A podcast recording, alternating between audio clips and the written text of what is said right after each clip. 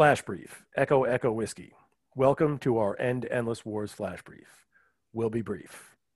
Today's End Endless Wars Brief is in honor of Sergeant Rafael Baez of San Juan, Puerto Rico, and PFC Private First Class Carlos Aparicio of San Bernardino, California.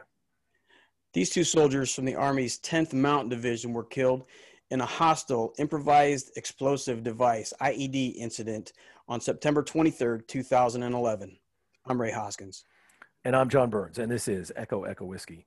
Ray, 2011, the 10th year of war in Afghanistan. These gents died in September, but I recall, if memory serves, that it was back in May of 2011 that we accomplished kind of our last big rock final major objective in Afghanistan when we caught up to Osama bin Laden in Pakistan.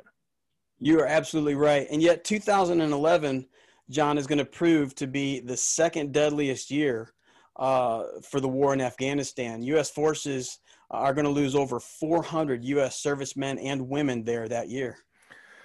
it really, it really tears me up, and we're still there today. So, so let's continue the case that we've been building for restraint. You mean the? You mean let's talk about the second concept of Posen's restraint, the the part of liberal hegemony. Exactly. Let's do it. All right, well, let's talk about liberal hegemony for a second. What it is, liberal hegemony is essentially the belief that the United States must do whatever it takes to maintain our position as the top dog, you know, the alpha male or the king of the jungle, if you will, on the world stage.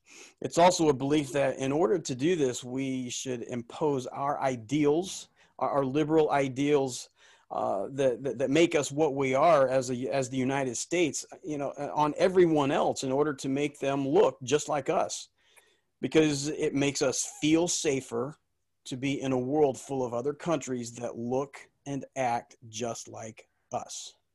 Yeah. So, so when I read that, what it kind of said to me, and I think this sums it up, is is you know, the current U.S. grand strategy, liberal hegemony, combines the ideas of cooperative security with the ideas yep. of primacy. And that there are some concerns within the, the, the concept of cooperative security that talk about the threats to stability that, that rogue and failed states pose to us. And then the inclination of primacy is to solve most problems, but including those problems militarily and to try to build democracies in place of rogue or failed states. And that's responsible for so much of, of the misadventure that we see in the world today with America's military.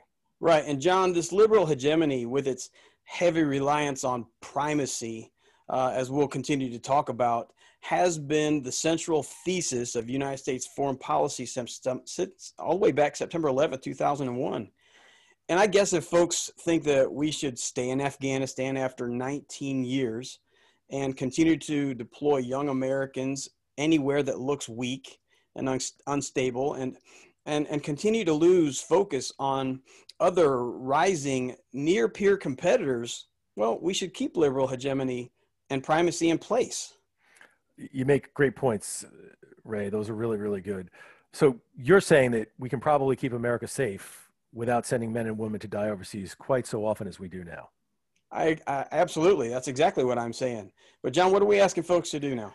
Well, hopefully we've been convincing folks about our vision, and if we have new folks, hopefully they, they, they've bought in today. So anyone who hasn't already, we're going to ask you one more time to go to endendlesswars.com. Takes you to one of our websites. There's a, a drop down there that says "Tell Washington," and it'll it'll ask you, it'll let you tell Washington to bring our troops home.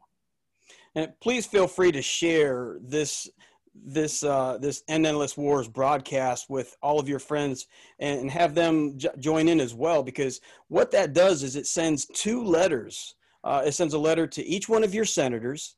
It sends a letter to your member of Congress, and it also sends a letter to the White House that tells them that you are in favor of ending endless wars.